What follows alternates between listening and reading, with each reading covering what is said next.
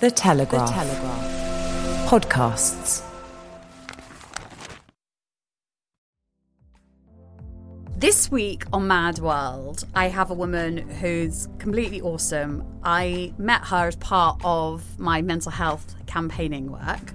Her name is Sue Baker. She runs Time to Change, which is a campaign to end discrimination surrounding mental health issues, which is part of Mind and Rethink Mental Illness. Now, I met you, Sue, at an event way back in April of this year after the marathon. I'm still banging on about that. We arranged to have a coffee, and what is so fascinating about you is as the coffee went on and we did the normal talk about campaigning and mental health, the importance of changing the conversation around mental health issues, is your own story started to unravel, which we're going to get to. I start each podcast by asking people how they are, right?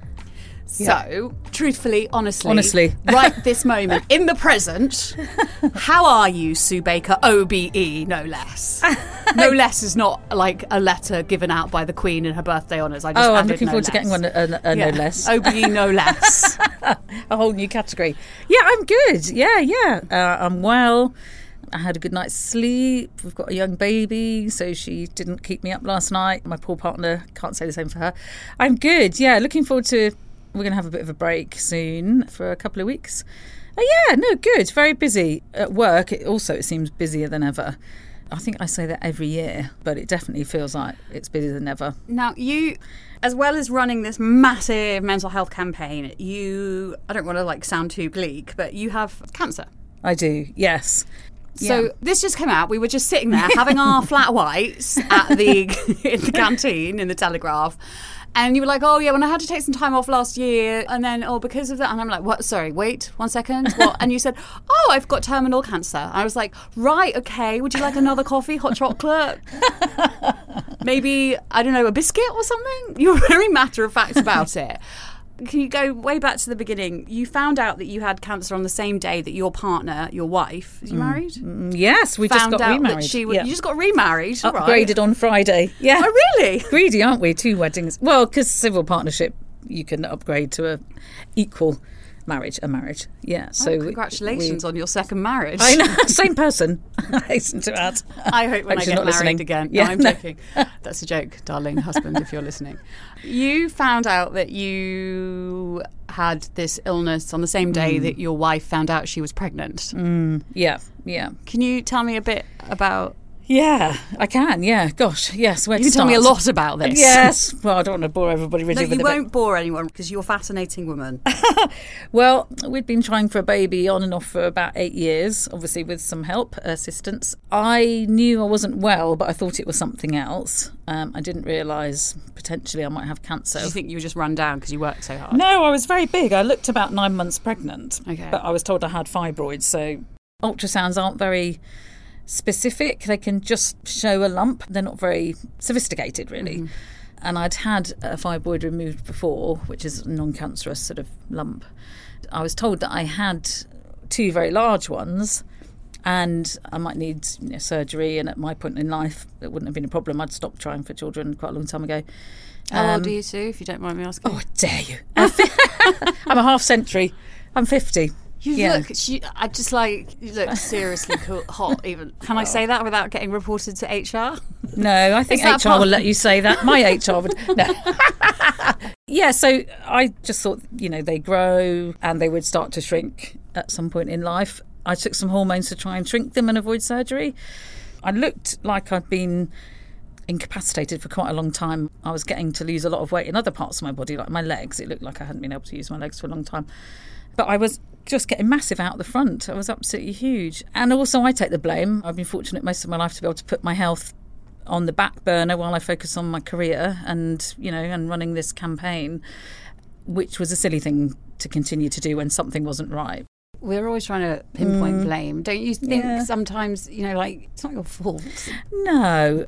I should have pushed to be checked out earlier, but never once did that C word enter my head. I'd never what ever other C words did. So, yeah, I just thought they were fibroids again. And I was very ill from what I thought was the hormones I was trying to take to shrink them, but obviously something else was going on. we booked to go to Cambodia because we wanted to go there for quite a long time before we had a final try at trying for a baby. I remember my partner saying, don't you think you should maybe get yourself checked out? I was like, well, look, I think I know what they are, and, you know, we'll do that when we get back, and don't think there's anything awful going on. Lo and behold, we went to Cambodia, which the consultant later told us we should never have gone because my tumour could have erupted mm. in the middle of nowhere in Cambodia. But, I mean, in a good way, we did go, and it was amazing. It could have been our last ever trip anywhere, and we'd really wanted to go for quite a long time, and it was magical. Then I came back, came back to work, still full pelt, not knowing what was going on. And then suddenly one weekend in February, I had a pain that wouldn't go away. This is last February last year? Yeah, February okay. last year. twenty sixteen twenty sixteen, yeah. And I thought, hmm, this isn't going away with regular painkillers. And then it was getting worse. And it, everything always seems to happen to me late at night when it's been health crisis in the last year. So it was about ten o'clock on Sunday night. And I said to my partner, I really don't feel all right, I think. But I just need to get checked out. And then that was the beginning of it. So they admitted me. They didn't know. They did C T scans. Having been in there a couple of days while they were doing tests, I knew that Alex was about to take a pregnancy test, and we've been trying for years, and it was our last ever go. And we tried just after coming back from Cambodia. I really didn't think it was going to work. Alex has had several miscarriages, and we've been on this journey a long time. So we're thinking, well, one last go. It won't work. Then we're going to go travelling and do other things, la, la, la. And the consultant was stood at the bed and said, I'm going to talk to you when your partner's here this afternoon, but so I'm not going to talk to you now. I'll wait till she's here and I'll sit you both down and I'll talk to you then. And I thought, oh, what could that be about? Maybe that was about when I get discharged to go home or something. Then Alex sent me a text. She said, oh, my God, I'm pregnant, which was great. You know, we still didn't know if that would work because she mm. had three miscarriages already. So it was brilliant. She was pregnant. We were both elated, sky high with high hopes, but realistic hopes about it. And then Alex came in to see me for visiting hours in the afternoon, and he said, I think we've got to refer you to oncology. And I'm so ignorant. I was like, what's... I was thinking, I think I know. No, I don't. Yes, I do. Mm-hmm. Eventually, he said, I think it could be cancer, but I can't tell you that. And I was like, no, I've, I've been told I've got fibroids. It must be a ruptured fibroid. And he was saying, no, I think it's a malignancy, but I can't guarantee that. So then uh, just this whole world of cancer sort of opened up to us, and it was a shock. And I kept saying for days, I think I was in shock, I kept saying, it's a fibroid, it's a fibroid.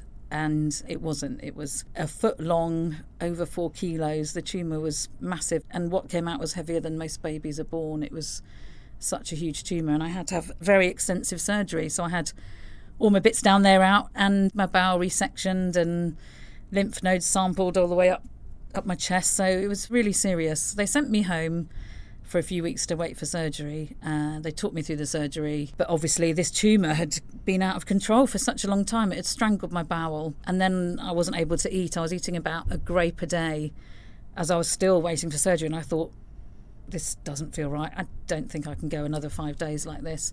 So they did say, if it gets, if you can't cope, ring up and we'll see what we can do. So I rang up on the Friday, went straight in, and then I had my operation on the Monday. And the consultant, yeah, and you know, he was very, he was a fantastic surgeon. Uh, he saved my life, basically, not for the first time last year. He sat down with Alex and I after the surgery to tell us what had happened. But he said if they'd waited three days later, I wouldn't be here. The tumour was invading everything. I didn't realise how ill I was. I was very ill. I needed lots of blood transfusions. You obviously did to a certain extent because you pushed it forward. Well, because I was throwing up all the time and I couldn't even keep a grape down a day. I couldn't get off the mm. sofa. I could just about drag myself to the loo, and I thought, I still didn't know how unwell I was. I mean, your blood tells you an awful lot about your health. So if you need blood transfusions, I think that was probably telling me I was a lot iller, because I was had all kinds of infections and things raging, which I wasn't aware of either. But yeah, so it all came as a bit of a blow. I mean, our year last year was a bit like, as I was saying to you, it's a bit like the cheesiest Hollywood script of a, a roller coaster life, that if you saw that in a movie, you would say, that's not that. No, it never happened. Way. But amongst the real lows, massive highs. So... And they said, look, you know, it's going to be big, massive surgery, but I had to go on to life support for four days. They said when they opened me up, if they'd known what was in there before they'd opened me up, they wouldn't have operated.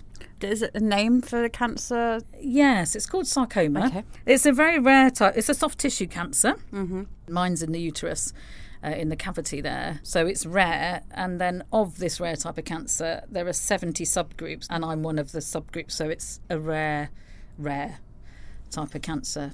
I was treated by the Marsden. I was operated on in Margate. Often you can have surgery and then don't need chemo and it won't return. Sometimes you have surgery, but unfortunately my cancer came back within five weeks, so it's incredibly aggressive. I think that was probably the most devastating day of our lives. My life so far anyway was sitting down and they'd done a C T scan and they said, oh, a couple of days before they said, oh, you're cancer free. And it was, it was like, oh, brilliant, that's worked. I might yeah. be able to avoid chemo. But lo and behold, they called me back two days later and they said, oh, we've got to discuss your results with you. And I thought, that's a bit weird. They've told me what they are. And they said, no, I'm really sorry to tell you, we think it's come back within five weeks. I was like, oh, God. And Alex is really aggressive. Alex, at this stage, she was still pregnant. Yes. So you had this weird thing going on whereby she was advancing ever more into a pregnancy and things were presumably going well. And then the knowledge, the kind of bittersweet, that this is happening while potentially mm. bringing life into the world, you could mm. potentially die. Yeah. Yes, we're talking about it like this, really. Sorry. I think, that, no, gosh, no, you know, I want to help raise awareness, really. You know, that was the toughest thing. And when I was having really heavy, and the consultants called it brutal chemo, I had the little six-week scan of Pip. Alex very sweetly printed me out uh, a print, and I used to stick it during my really heavy chemo onto the little tray table um, and just look at that and think, I've got to fight, I've got to fight mm. to be here. So, yeah, it was it was tough, but I was in really good hands with a consultant in Margate. He was blooming amazing, absolutely amazing. And I got referred to for chemo to the Marsden, mm. and they are experts in sarcoma. So, you know, they've been amazing. But the weirdest thing, when Alex was having her scans early, we went to the early pregnancy unit because of her miscarriages in Margate. It was on the same corridor opposite where I'd had my surgery, and I was there for the best part How of three convenient. Weeks. I know, so she'd have her scan. There'd be a crossover. There she is. And check out how you are. I could go in, go over the road. So we got to know that, honestly, the people on that ward, and it's an all-women ward, they are a credit to the N H S. They are the most incredible caring team. They they were absolutely amazing. They were brilliant and hilarious and high-spirited and hard-working. And that's the first time my life was saved last year. And I had four days of life support because my heart was, everything was giving way because it was such intense surgery. So that was touch and go. So they had to put me in a coma for four days. The worst thing is Alex was was very newly pregnant and I couldn't interact with her. So she thought I might be brain damaged. And she kept saying, is Sue brain damaged? Because I couldn't speak or interact. And they were like, well, we don't know. And so every day they couldn't bring me round and they couldn't bring me round and they couldn't bring me round. The people on the ward thought I'd died because I didn't come back after surgery. And then Alex was like, can you tell me whether she's brain? Oh, we still can't tell you. So I had to have a C T scan. And I remember being wheeled back onto the ward. And they said, oh, we're sending you for a C T scan. And I thought, I thought everything's gone. Why are they... Why are they doing that? I didn't, I was not with it. Later on, they said, oh, we had to scan you because we weren't sure whether you'd had brain damage. Oh, God, poor Alex, you know, being heavily pregnant, going through all this anxiety. Poor you. The worst thing, though, Bryony, was I lost my voice. Oh, God, well, I mean, I don't even want to think about that. You not being able to talk. That, no, but seriously, things like that. It's funny. Not funny. Sorry, none of this is funny. But yeah. the thing is, is that is it those big things that you have like no control over? So you have no control over a tumour growing in you. Yeah. or But it's those little, is it those little things that really hit you? Like, hang on, I can't communicate. I, I can't. Do you know what I mean? And those, so there's little human touches that you need, you need, don't yeah. you, to kind of get by yeah. are the things that kind of poleaxe you the most. Yeah, no, I remember, you know, I remember lots of things about being in hospital and because I was still on high doses of morphine coming out of the uh, induced coma. I remember being in the ward and it's so weird, all the different things that happen. I remember thinking, I'm so glad I can eat mini cheddars again, which is because I'm addicted to them. But I, I had something called locked-in syndrome. Right, that's so... That, after traumatising surgery, which I'd never heard that's of. That's quite a... I mean, locked-in syndrome is quite a kind of rare and serious... Well, yeah, we just found out that I didn't have brain damage, but I still couldn't speak. I was kind of nodding and thumbs up and...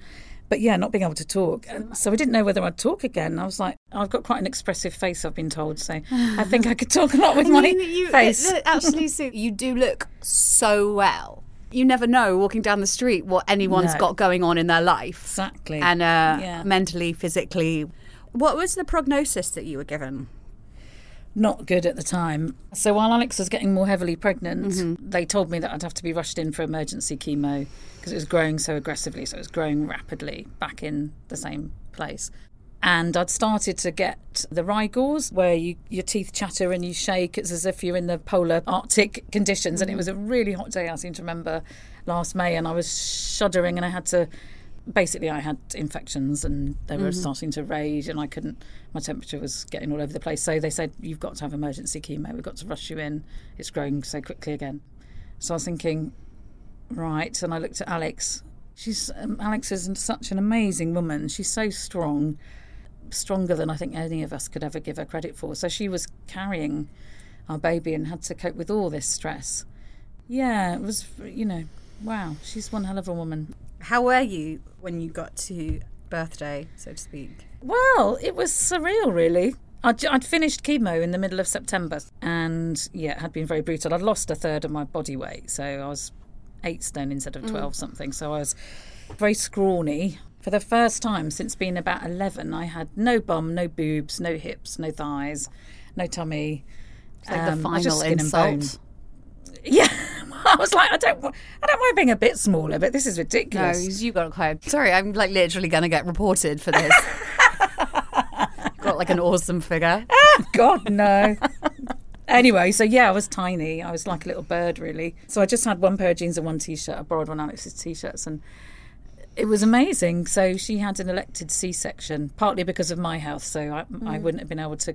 Only to excuse... I, I also think that women should not have to justify oh, C-sections or well. elective C-sections. No, but it makes, yeah. it makes me go, like... So, such a fight. Honestly, we had to go time and time again to get a C-section agreed, because it wasn't for medical reasons, medical yeah. in inverted commas, but Alex already had cholestasis. Between the two of you... Yeah, so we were in hospital every two days to have her monitored uh, in the last six weeks of her pregnancy. But luckily, I'd just come out the back end of my chemo. So I feel like one of these things in themselves would be stressful enough without like throwing them all. And you're sitting here in such good humour, having a laugh about it, which is a real testament. Oh, God, yeah. It was really tough. It was really, really tough, especially halfway through my chemo. As Alex was getting more heavily pregnant, I was getting iller through the chemo on the third dose, because it was very heavy chemo. I was in hospital in the Marsden for th- four days and three nights, hooked up twenty-two hours a day with pre-chemo drugs, chemo drugs, post-chemo drugs. Um, I had one to protect my brain, because one of the drugs swells your brain. So it's bright blue. I seem to remember this bright blue thing going in me, bright, bright blue liquid, and that's ifosfamide. And the bright blue one is the thing that protects your brain so that the ifosfamide, one of the chemo drugs, doesn't damage your, your brain and make it dangerously swell. And I'm thinking, oh, my God. Anyway, you just have to do what you have to do. It, you know, he said it's an aggressive chemo, uh, aggressive cancer, so we need to give you aggressive chemo. And he said it's going to be brutal. And I was thinking, oh, blissfully ignorant, I think, at the time. Mm. And then halfway through, I got sepsis, neutropenic sepsis. The worst thing about that was being isolated, so I couldn't talk to anybody. I was sat there like, oh, no, I'm in my own little cubicle. And, I mean, the two worst things. So one was being locked in and not being able to talk. That's so bad for me, as anybody will tell you that knows me. And then the second thing was being in isolation. I thought, please don't do this to me, anything but isolation. It was not comfortable for me. Before that, we'd gone to see the local hospice thinking, well, we might need some extra help. The weaker I was becoming, the more heavily pregnant Alex was becoming. So at one stage we were thinking, worst case scenario, she wouldn't be able to do too much towards the latter part of her pregnancy and I might be very, very ill and weak by then, care. if here. Yeah. So, yeah, we had a tour of the hospice oh, on the day that Alex had her sixteen-week scan. So the same two hours apart. It was the worst decision of our lives because it was in Canterbury, the hospice and the hospital where she was being monitored. So we had her scan and we were, again, sky high. We were like, oh, God. And she was healthy and we could see the bones and the brain and the, mm. you know, she was doing little f- backflips. And uh, it was very exciting. And then we went for a tour around the local hospice to talk about end-of-life care. And it was like, oh, my God, that was awful. Such such contrasts constantly, do you know what I mean? Beginning of life and possibly yeah. end of... Yeah, so that, that was a big mistake doing it on the same day. by the time Pip was born, you were better, or I don't want to say on the mend, but, you know. Yeah. Uh, rallying, I think. Yeah, rallying mm. round. Um, yeah, I'd had my last chemo. I was starting to put a little bit of weight on. I was still quite small, but my appetite had come back. I think physically I was getting better, but mentally I'd got horrifically mentally unwell. Mm-hmm. So once I physically started to pick up, this strange thing happened where I think all the massive blows over that course of the preceding six months just hit me like a ton of bricks, really. And then I became incredibly depressed and acutely an- anxious. So I had acute anxiety and depression very badly, which, to be honest with you, the Marsden were good when I was an inpatient. They kept saying, and how are you doing, and how are you psychologically? Uh, they were very good at asking the questions, but I think anybody going through that kind of experience, you should be screened straight yeah. away to say it's likely you're going to have a psychological response. Yeah, you're being given a cancer diagnosis, whether it's curable or not. You're going through life-threatening condition. And I think people should up front be offered it, not yeah. wait till you're... I was at rock bottom. And then I went back to work for a week, and it was going to be a very gradual, very slow phased return to work. And then Alex had Pip, so I had two weeks off on paternity leave. I think we still call it that, and it shouldn't be called paternity leave, but it's another issue. And but that two weeks allowed my new medication to kick in. And thank goodness for that, because I don't think I... I lost all my confidence. Antidepressants. Initially it was antidepressants, but they weren't helping with my anxiety. Okay. So then I went to see a psychiatrist at the Marsden, who was absolutely brilliant, who said, I don't think those are the right drugs for you, because my it was my anxiety that was absolutely... So you needed horrific. Something quite immediate that was going to... Yeah, well, it takes time. You know, it mm. took three or four weeks for it to have full effect. And I got uh, C B T, cognitive behavioural therapy, for the anxiety, but that model didn't really work for me, because that's about irrational fears and that are driving anxiety, whereas even me and the practitioner were saying, but mine's a rational response to life-threatening disease. That's it works for lots of people. It didn't work for me. mm. Uh, medication this time, I've had depression and anxiety before, but this time it was medication that helped me the most. So now we are, I mean, you seem very well, you have a baby, and yes, yeah. and you have a national campaign to run. How much has working in mental health kind of helped you deal with everything that's been thrown at you? How has it changed the way you approach the campaign? Well, I had a previous episode of depression and anxiety quite acutely back in two thousand two, mm-hmm. and that was uh, classified as reactive depression.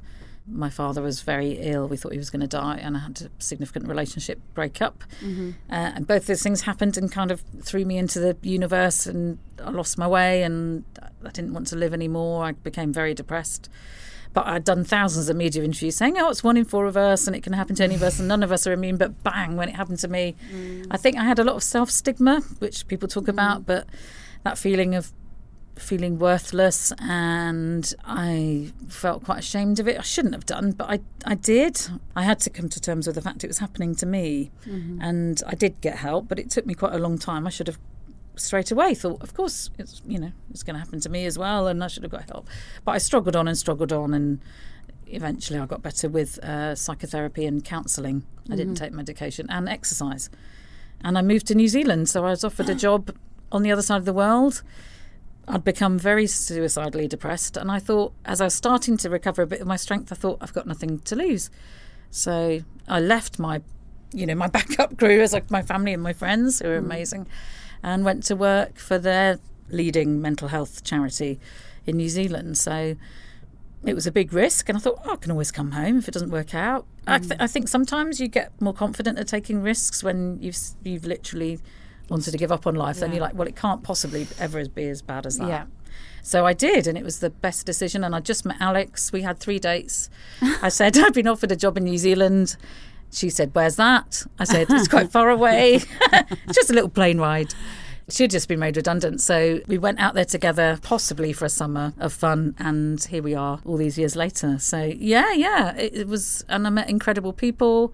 I worked on partly on their campaign called Like Minds Like Mine, which mm-hmm. was the world's leading mental health anti-stigma, anti-discrimination campaign, and what we were first modelled on. Mm-hmm. So when I came back, there were loads of things. I think fate was playing its hand very kindly to me. out of adversity there became this massive opportunity to learn. They've got a great approach to mental health in the Maori community, which really? is, yeah, it's all interconnected. Your house of well-being, it's called Te Whari Tapafa, and it means the house of well-being. So everything is all holistically intertwined, yeah. your mental health, your spiritual health, your physical health, your family, the land, everything. It's such a fantastic well-being model. How much has changed since you have been involved in Time to Change, and how much more is needed? We've got all day. yeah, exactly. Yeah. Uh, how long has it been? It's ten years since we started Time to Change. Happy birthday. Thank you very much. Thank you. Well, it's thanks to everybody speaking out. That's what's made the difference. An awful lot's changed. I mean, we've been on a journey. We say this is the generation for change around mm. mental health, and it definitely is. So major, major progress, but we've still got a long way to go. So I used to talk about, at the start of Time to Change, I used to talk about the kind of the mountain that we have to climb, the change mountain, and we'd, we were at the foothills, sort of planning our route map up. And I think we're kind of, we're definitely beyond the foothills, we're, we're more than halfway up, we're definitely getting nearer a peak, but there is so much more we still have to do. I mean, it's not every workplace where people can openly talk about it, and we know mm. that from various different surveys. Not everybody mm. feels confident disclosing. Not every school is focused on mental health and well-being. We're working in about half of all secondary schools. Not everybody from every community and every ethnicity and any kind of background can talk openly about it and expect to get support and understanding. But major, major progress. So oh, some of the things I've seen change. We always laugh in the team and go, oh, I wonder if that would have happened five years or ten years ago. Uh, and I wrote a little wish list when I started um, as the interim director to set all the processes and systems up. And I thought, right, one day we'll have blah, blah, blah, blah, blah, blah, blah, blah, blah, blah, blah, blah. And I thought, this is, you know, might as well throw it out to the unicorns. This is never going to happen. What was on there?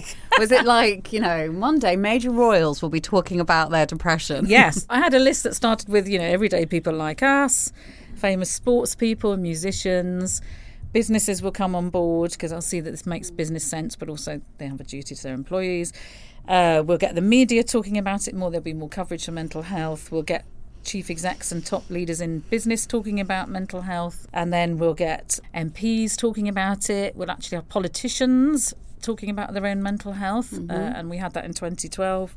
Yeah. And then finally, one day, I do believe we will finally have a member of the royal family talking about it. So we've got three, and your interview was great. I'm glad. I'm very glad he chose you. It's really interesting talking about the politicians. So two thousand twelve, Giles Walker yeah. stood up and spoke about his obsessive compulsive disorder, yeah. and it was really moving. Here we are in two thousand seventeen, and the problems are still there. I mean, I think it's really interesting, like, we look at changes over manifestos. You know, mm. seven years ago, mental health was mentioned, yeah. like, twice in the Tory manifesto. And, yeah. you know, you invest a little in mental health and you get so much out of it. Mm. A happy country is a healthy country and vice versa. Yes, absolutely. There's an economic argument, there's a social argument to this, there's a moral argument to it on all levels. One of the things that we talk about is the kind of system-wide discrimination mm. for mental health, which is less resources, has been less attention over many decades and generations. I have to say, you know, it's brilliant. We've got loads of employers on board. Over five hundred employers are pledged to Time to Change, and lots of them are very big high street names. And then we've got smaller organisations and sports groups and councils and energy suppliers. And so it's brilliant that lots of employers are on board now. And I've had some amazing experiences going into all kinds of industries to talk about the mental health of the whole workforce. But it's been a long time coming, a long, long time. Because a lot of the, you know, the employers that I talk to when I meet chief execs or chairmen and women, they've done everything else under disability and equality. But, but mental health has been, I always talk about it as it's been in the too hard to do basket. But because of the campaign and everybody talking out and other people campaigning on mental health, it's now a much more confident space for employers to approach mental health in a sort of prevention and promotion way. And the thing that's driving the culture change isn't just the board sign up as an employer to Time to Change, but it's the staff.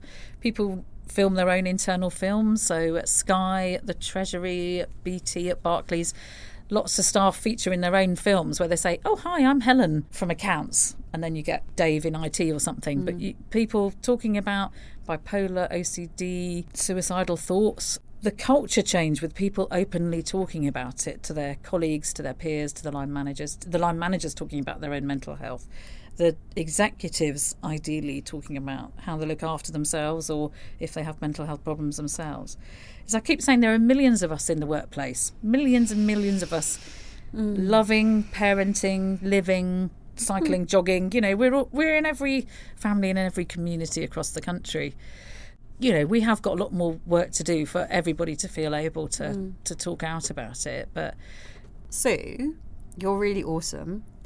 What would you say to anyone listening to this right now who is perhaps having to deal with a terminal illness, be it physical or mental? Do you think that we should do away with the term mental, you know, the differentiation between mental and physical? And we've seen with you how important both mm. were linked, you know, intrinsically linked. Mm. Yeah, anyone who might mm. be listening right now who is perhaps going through the experience of a diagnosis or is, you know, is in it or has a loved one. I know it's difficult to kind of put it down into a kind of pithy one sentence phrase, but you are here right now looking pretty damn fine. My third hit, third strike and I'm out. I'm being hauled up to H R.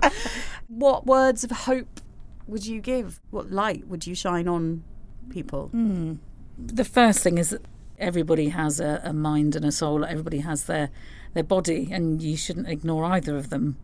And perhaps I'd been looking after my mental health, but not my physical health. Interesting. So, because of maybe where I am and what I do. Mm. And I, le- I learned from my first breakdown how to look after myself mentally. It was hard going this time, but I did. I knew the theory, and I knew how I what I should do. I should get help. I should go and see the G P. I shouldn't be afraid of taking tablets. I should think about talking treatments, you know, therapies at the same time.